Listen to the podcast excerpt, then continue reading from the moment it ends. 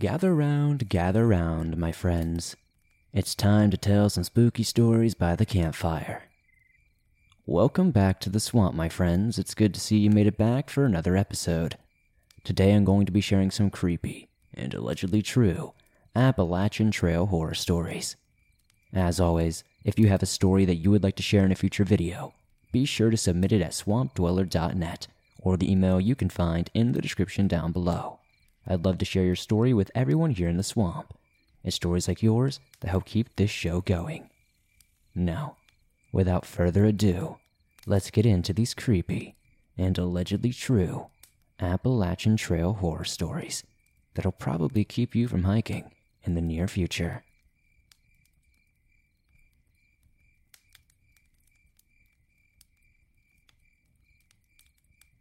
I loved camping. I used to spend every waking moment either camping or planning a camping trip. I loved being outdoors away from the suffocating mundanity of everyday events, the first world problems, so to speak. I used to do it hardcore too, making shelters instead of taking a tent, drinking from mountain streams, hunting, and setting traps for our food. So in April of last year, two friends and I departed on a four night hiking and camping trip on the Appalachian Trail.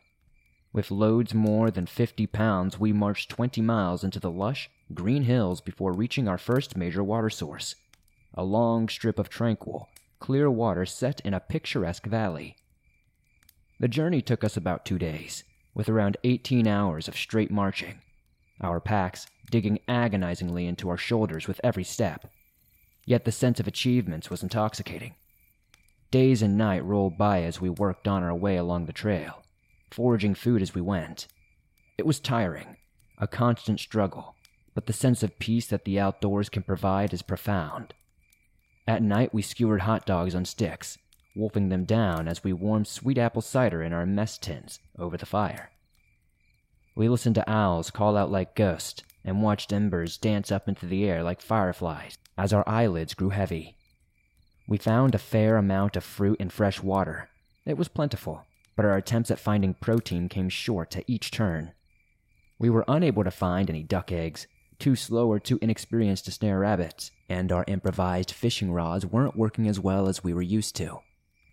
We were getting desperate, and although we were trying, man cannot live on cereal bars and peanut butter alone. We would have to take a journey to the nearest town, nearly seven miles away. This is where things get bad, because we got lost. After a few hours of walking, we began to climb a steep hill by means of a shortcut. The whole way up, I remember watching a thick fog cling to the top of the hill, at least 500 meters above us. Only it wasn't exactly clinging, it was just waiting, waiting for the temperature to drop low enough for it to roll down onto us, over us, and it did. I remember the image of my friend Chris being severely obscured as I walked behind him. We tried to remain cheerful, then we came upon what seemed to be the remains of a newborn lamb. April is a birthing month for sheep, so this isn't necessarily an unusual sight, but these remained completely unscathed. No scavengers had touched these corpses, and there were quite a few of them. We were relieved when the outline of a cottage came into view. We had absolutely no idea where we were, and there was no mention of any cottage on our map. My feet ached and our water supplies dwindled. Having not expected to be out or lost for such a long time, we decided to stop and ask for directions. We had to climb over a low, dry stone wall to reach the building itself. As the cottage was oddly set into the hillside, I noted with grim interest that there was no path leading to or from any kind of road or highway, the dwelling being completely cut off from all human contact. We stopped as we reached the front gate or what passed off as a front gate. It was made of a few roughly cut tree limbs, crudely bound together with rusted nails and rotting twine. Chris tried to open it, but there was no hinge. It just fell back onto his hands. He set it aside politely, albeit confusedly. The small courtyard before the front door was overgrown with weeds, grass growing long between the broken slabs of concrete beneath our feet. Dotted around a smaller front garden was an assortment of curios placed in decorative positions. Things were tied to the branches of a sapling in the center of the haggard lawn. small toy cars, tennis balls, a hairbrush. A wheelbarrow sat at the front of it, filthy from exposure, containing a few soggy looking books, some VHS cassettes, and a children's action figure. They were oddly arranged in a rough circle around the action figure. Arriving nervously at the door, I reached my arm out, feeling it grow heavy as I made a fist. I rapped three times, making it shake under the force, then waited, listening for signs of life, peering through a small, filthy window to the right of the decrepit door. I could make out yet more assorted, seemingly non related items scattered on the shelves and tables. That's when I turned to Chris. I remember simply remarking that we should move on, and that there was nobody home. But he didn't respond. There was something about him. He looked pale and confused. I can hardly explain it now that I try to recall it. He'd been looking through the grubby windows as I had been knocking on the door and had gotten a much better look inside the house. It was almost like he had seen something but just could not explain what it was. He began shaking his head violently, hyperventilating, as he rushed out of the little courtyard. I was completely confused, a little frightened, and began shouting after him, asking him why the hell he was acting so strange. Yeah, the little cottage was weird as hell, but he was acting like he had just seen a ghost or something. He only replied to me once through gritted teeth We need to leave now. Later that night, while we were nursing beers around our campfire, I finally plucked up the courage to ask him what he had seen through the window. He started shaking his head in that same weird way, stuttering as he tried to find the words to articulate himself. He went on to explain that someone had been in that cottage the whole time, hiding from us. That as I had been banging away, trying to get their attention, that they had taken one solitary look outside at us, right into my buddy's eyes. My buddy said he had never seen anyone so messed up, that he couldn't tell if they were disabled or if they had just been beaten so badly that their face had been rearranged. He said that when they'd locked eyes, the figure on the other side of the glass looked honestly terrified.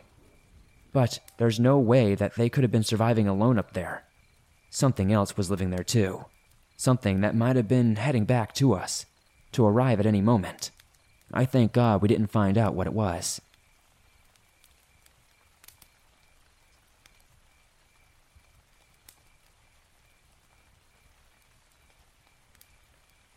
Hi everyone, my name is Lena. I'm Malaysian, and I spent a summer in the United States as a part of a school program at Virginia Tech University. There are lots of extracurricular activities to do. I mean, what else were we going to do with our spare time?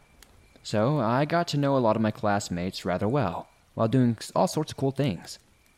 One of the most amazing things I got to do while there was a hiking trip in the Appalachian Mountains in the Appalachian Trail. I managed to get some pictures of the most stunning views I've ever seen in my life, and walking those hills will remain one of my most memorable moments. But I'll never forget this interesting encounter I had in the Appalachians, for one reason because it included one of the most hair raising, terrifying experiences of my life, one of which left me shaking for the amount of adrenaline running through me. So, at one point, we were taking a break from hiking, eating some snacks, and taking sips from our bottles of water that didn't manage to stay very cold for long. I'm chatting with my best friends on the trip, Sol and Gabby, when we hear some rustling in the foliage next to us. The next thing I hear is our guide whispering, Don't move. No one move a muscle.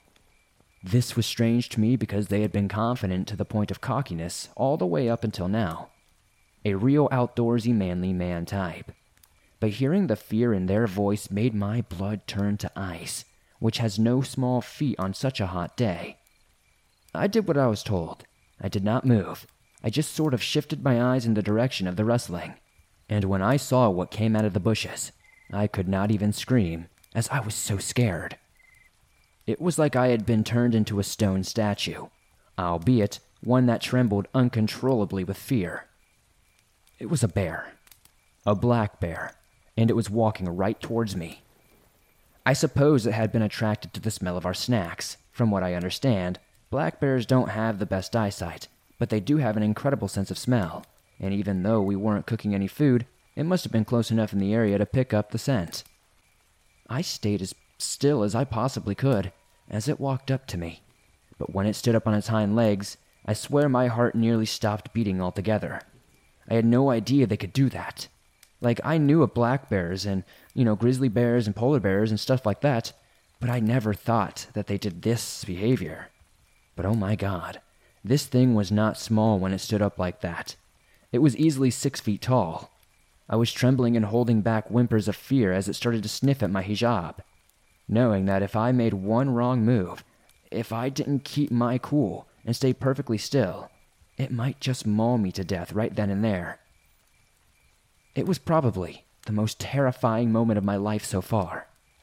It seemed to have lost interest in me after a few moments, moving on to my friend Saul, who just dropped the sandwich he was eating immediately. The bear sniffed at it, but ignored it, and then did the same thing to her, standing on its hind legs and sniffing at her face and neck. Then suddenly, just out of nowhere, it just lost interest in us and wandered off into the woods again. We all breathed a heavy sigh of relief, thanking God that it wasn't hungry or ballsy enough to have attacked us. Never in all my years have I ever been in such an up close encounter with such a powerful wild beast.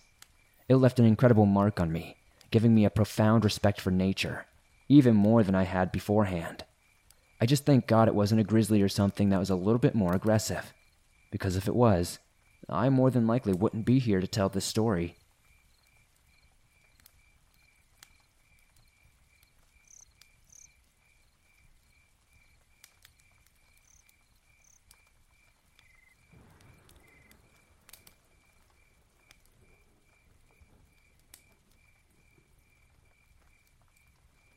I used to lead an outdoor club, and one of the trips I would always take people on was to the Smoky Mountains in mid October. The Smokies are beautiful, and we would do a four night backpacking loop using the backcountry three walled shelters along the Appalachian Trail. The weather was perfect fall colors, cool nights, and the classic fog that gives the Smokies their name. It was our last night on the trail, and we were staying on top of Mount LeConte, one of the tallest mountains in the Smokies. I had reserved all the spots in the shelter, about 12, and there were no other campsites on top of the mountain, so I knew we would be alone. Here's some background. Bear with me. The top of Mount LeConte has a western lookout point, an eastern lookout point, and a half mile trail called the Boulevard that connects the overlooks and runs the ridgeline of the mountain. The trails are covered by scraggly evergreens that cling to the top of the mountain, and there are thousand foot drops alongside the trailing edge. The shelter is about midway on the trail. All my friends and I decided that we would sleep under the stars. So we went to the next shelter. The Milky Way was incredible from there. Sometime around 5 a.m., we were all going to walk to our sleeping bags to the eastern lookout point to see the sunrise. But we stayed up late, and my friend and I decided that he and I would just go to the eastern lookout at 3 a.m. and chat until the sun began to rise. It was a chilly night and the fog had begun to roll in. It pushed through the dense evergreens and limited the visibility to the bright white cones from our headlamps. My friend and I grabbed our bear spray and sleeping bags and started walking eastward on the boulevard.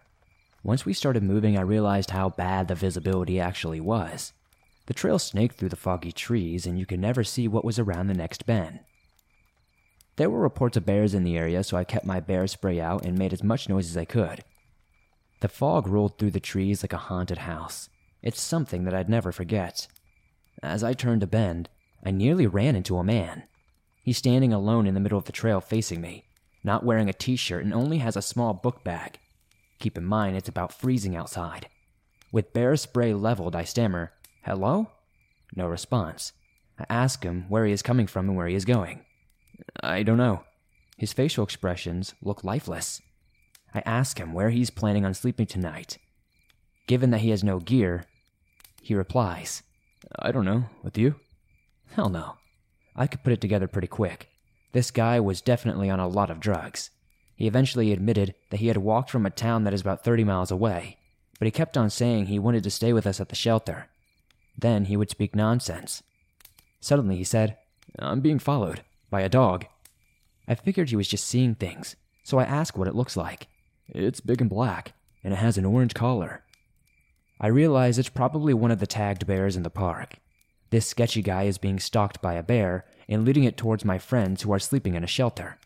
I tell him I know of a spot he can stay, a luxury cabin around 15 minutes down the mountain where they can call the NPS.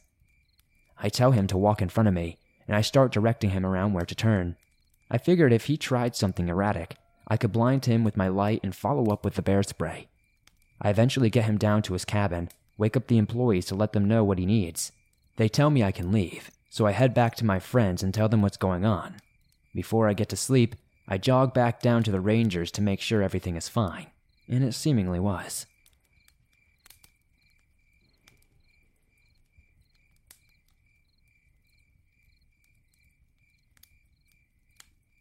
My boyfriend and I are a young couple in their mid college years. We decided that we wanted to get away from the work and our studies for the weekend, so we took a trip to the nearest hiking trail that is a part of the Appalachian Trail. We decided to leave on a Friday once I got off work and backpack up the trail to camp and stay there over the weekend.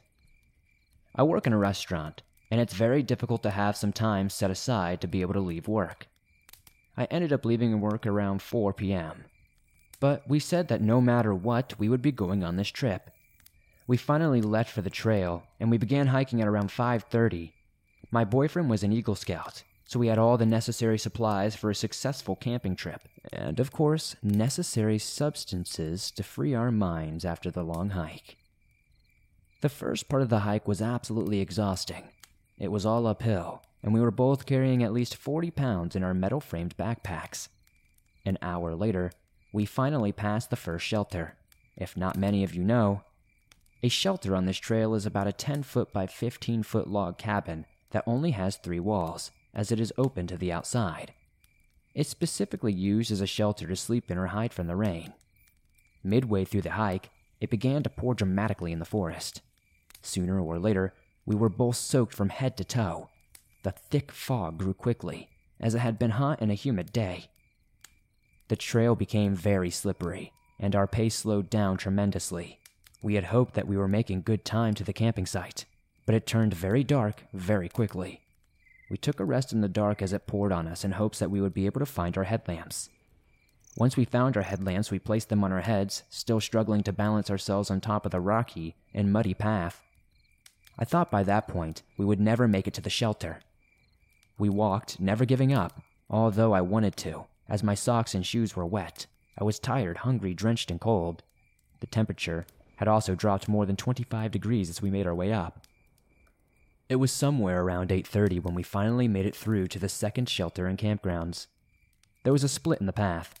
Either you could walk straight to continue to the top of the view, which was about a mile and a half away, or you could turn slightly and make a right on the path and continue up to the campgrounds. Or you could also take a 90 degree turn and walk right down to the shelter. At that point, we were drenched from head to toe and needed to dry off. It was still raining pretty bad, so it would have been nearly impossible to set up our camp and tent.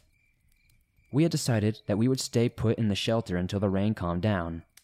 We didn't hear anyone at the shelter, so I was extremely excited to have the place to ourselves and take a few tokes, if you know what I mean. After our hike, I was dead set on it once we walked to the shelter and got to the opening, there was a man and a woman in their 60s. We instantly thought to ourselves that they were an older couple who wanted to get away for the weekend too. We told them that we wouldn't be bothering them for long, so we put our backpacks down and attempted to dry off. The couple were very welcoming. With a lantern and an absorbing towel for me to dry off with, my boyfriend and I took our shirts off since they were both carrying a lot of weight in water. The couple seemed very normal, and the man brought a cute dog with him that I enjoyed playing with. We began introducing ourselves with our names and where we were from, and what we were doing out here. They both said they were in their 60s, their names were Joe and Maya, and they were just messing around for the weekend. In between sentences, they were taking large gulps of what looked like to be alcohol in their water pack. They said they were just having fun and met online, which veered off into dropping hints that they were there having an affair. The older woman, who says that she comes from West Virginia, struck me to be very weird. It began with her looks at first, having scraggly, shoulder length gray hair with circular glasses resting on her face. Her teeth were very dark, nearly covered in a brown film, as if she had been using hard drugs. She wore a pullover, hiking boots, and jean shorts that nearly exposed everything. Joe, on the other hand, was just an average white male who had gray hair and was just a tad bit overweight. They spoke about their past employments and what they had done in life. Maya said that she was a writer, who I did admire. We continued to exchange information and small talk, since they seemed very friendly. I was in a very bad mood, though, and very irritable until I smoked some. My boyfriend and I periodically showed each other our phones to communicate, as we didn't have any service, but we didn't want to say things out loud. We agreed that it was okay to start smoking since they were becoming drunk. They said they didn't mind but would like to join. I thought it was absolutely insane that they wanted to smoke at that age. The man only took two hits, but the woman took many, and she was struggling a lot to even flick the lighter. The guys began their own conversation, and the woman and I veered off on our own as well. The woman began to ask me strange questions, and then told me some sort of story. As she inched closer and closer to me, she would ask me to tell her a story. She grew more and more demanding, saying, Tell me a story. My boyfriend and I met online, just as they did, so I was going to tell her about the story of how we met. I began the story with, So you met online, right? The woman nearly cuts me off and angrily says, What? Why would you say that? I said to her, You all met online, right? She nearly cuts me off again and then aggressively says, What? Why would you say that? I said again, Earlier Joe said you all met online, didn't you? She nearly shouts and growls, Why do you say that? I wanted to jump away from the conversation quickly, so I asked her, Well, you're a writer, you said, right? So why don't you tell me about one of your best stories? The woman suddenly becomes very happy and giggly, and while swirling her hands around her head in the air, she said, Well, I'm a writer, in my mind. I was extremely confused and creeped out at this point. I honestly just didn't know what to say. I'm the type of person to laugh it off, so that's what I tried to do. She just said she's enjoyed being a writer in her mind. I look over at my boyfriend and Joe's conversation, and it seemed to be as normal as can be. There was absolutely nothing wrong with it from what I could tell, but Maya nearly gave me the chills as she got my attention, getting closer into my face, asking me what I was saying. The problem was is I wasn't saying anything. I was silent, ignoring her. She began talking to herself. She would make very in-depth hand gestures as she spoke to herself, then would ask me what I was saying to her. I just wasn't saying a word, and she would wonder what I was telling her. She would abruptly say, Yes, no, maybe, or no way, yeah, it can't wait, wait, huh? It was very weird. As she started to rock back and forth, waving her arms around, she began crossing her legs, holding her arms up in the air above her head. She started to shout, Coming out, I'm coming out, I'm coming out. She was nearly talking gibberish. None of this made any sense and was creeping me out. The older man's attention was caught, and he asked her what in the world she was doing. She says I'm calling out, it's witchcraft. I was nearly high and terrified of all my surroundings. It stormed loudly in the background and was pitch black all around us. A small lamp rested on a beam above our heads in the middle of the wooden shelter. It was very wet and very vulnerable. Everything slowly began to get worse that night. Maya kept slurring her words, and the man demanded she gets in her sleeping bag and sleep. I sat against the wall next to my boyfriend very closely as the man crawled into his sleeping bag, and Maya attempted to put her legs in the sleeping bag but couldn't figure out how it worked apparently. She moved around for a very long time and finally ended up curling up next to Joe on top of her sleeping bag. She was probably freezing as it was 35 degrees by 9:30. Only a few minutes passed and we heard Maya whisper. Maya said angrily, "What did you give me?" She growls again. "What did you give me?" The man finally woke up and demanded, "What?" Maya hits him on his back and yells, "What did you give me?" She jumped up immediately facing us, her eyes were nearly all black as her pupils were so enlarged. She looked nearly sadistic and yelled at us, What did he give me? My boyfriend and I tensed up, nearly losing our minds. She screams, the same thing over and over, even louder. As her voice screeched into my eardrums, she once again turned around to the man, laying down behind him. She slowly whispered into his ear, Did you give me acid? It began to run through my mind that he had drugged her, or she was having a flashback of a bad trip. Joe attempted to calm her down, but she was still restless. She laid down for approximately five minutes, but Maya immediately sat up. She faced us, with her legs crossed. She stared at us without breaking eye contact for at least five minutes. She did this every so often, sitting up staring at us, then laying back down. She would do this repeatedly, so we decided to leave. We finally found our way out as she stared at us for one last time. We pitched a camp as far away as possible, but I remained sleepless that night in fear Maya would find our tent and crawl into it.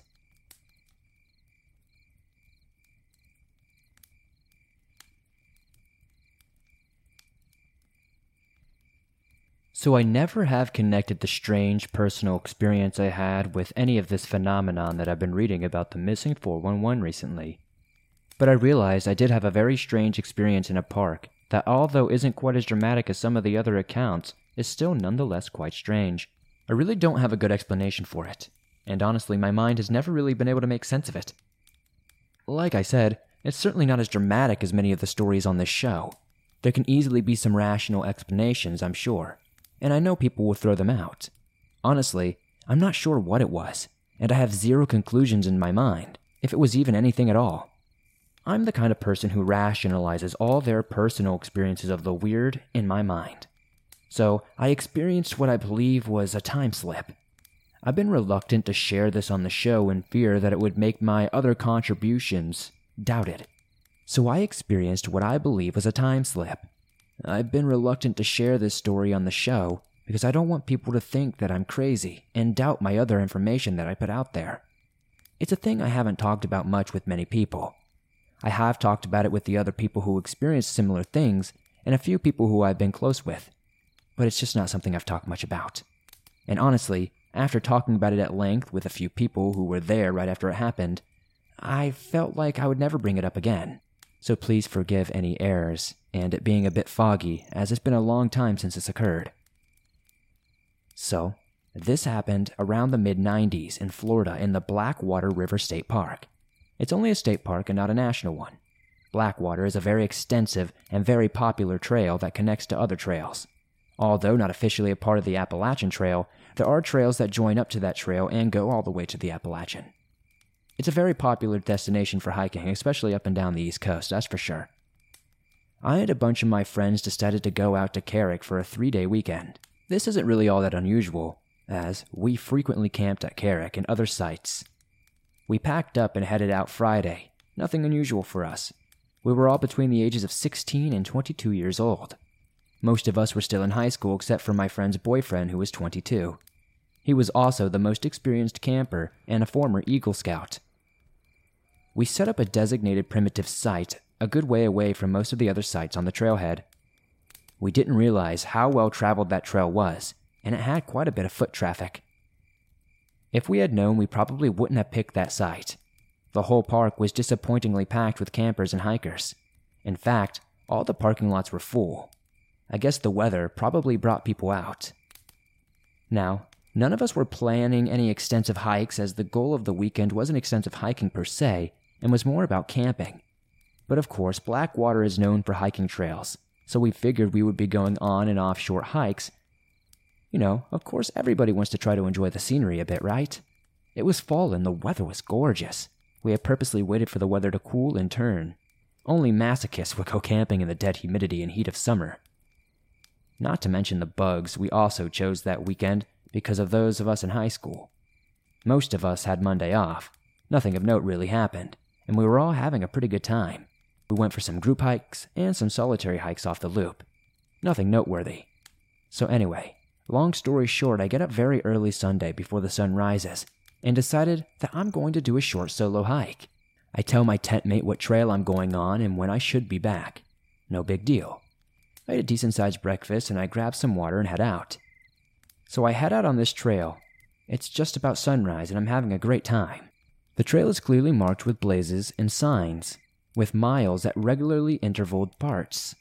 It is a very well maintained, heavily traveled trail. I decided I'm going to hike to the nearest landmark about a mile and a half away. At the time, I was an experienced hiker and in excellent physical shape, as I was an athlete on more than one sports team.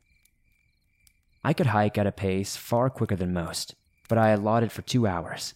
It seemed reasonable enough to do a full three mile circle, so I hiked to the place and stayed for about 10 minutes, if that because it was disappointingly scenic.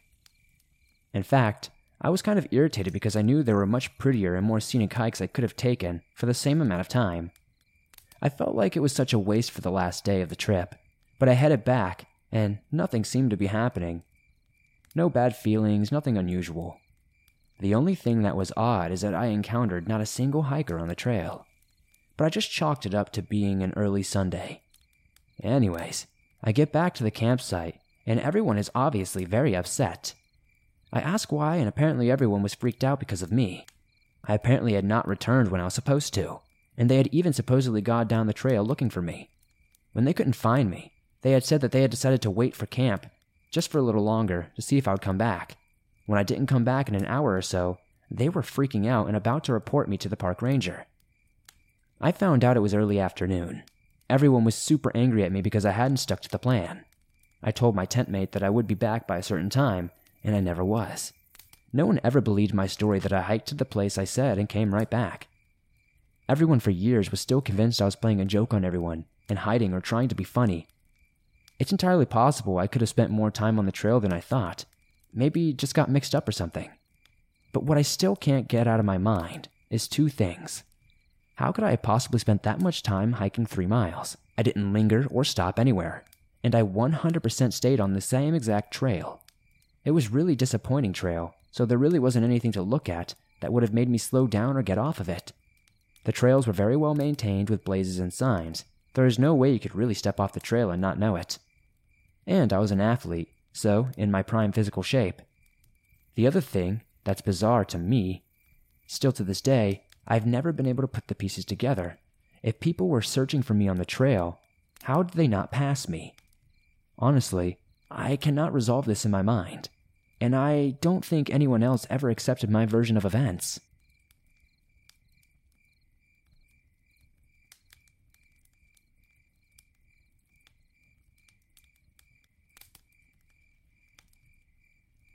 Being somebody who's hiked the Appalachian Trail a few times themselves, it's one of the most beautiful and most scenic places you could possibly find in the United States. And if you're ever visiting the East Coast, it's a must travel destination. If you enjoyed these stories, please be sure to hit that like button, as it helps me out a ton in the YouTube algorithm. The more likes this episode gets, the more YouTube promotes it, and I really appreciate it. If you're listening to this on iTunes or another podcast platform, please give this a 5 star rating as it helps me out a ton over there. If you're new to the swamp, why not join us? Hit that subscribe button and turn on notifications to never miss a new episode, as I upload them nearly every single day on all things natural and supernatural. If you have a story that you would like to share in a future episode, be sure to submit it at swampdweller.net or the email you can find in the description down below. I'd love to share your story with everyone here in the swamp. It's stories like yours that truly help us keep going on a daily basis. I'd love to know in the comments down below what story tonight was your favorite? Honestly, it's always so hard for me to try to pick a favorite story in these videos. If you're on the go and don't have YouTube Premium, but still want to listen to your favorite Swamp Dweller scary stories no matter where you are, you can download them absolutely free from iTunes, Spotify, Stitcher Radio, and pretty much everywhere else you find your favorite podcast online. And like I said, it's absolutely free to do so. If you would like to support the swamp outside of hitting that like button, subscribing, and potentially giving us a 5 star rating on iTunes, maybe check out the merch store. I have t shirts, hoodies, and much more. I'd love to see you guys wearing some cool swamp threads. Thank you guys, as always, for supporting the swamp the way you do. I couldn't do this on a daily basis without you guys. Be sure to join me on Instagram, Twitter, and Facebook, and I'll see you guys soon with another creepy video.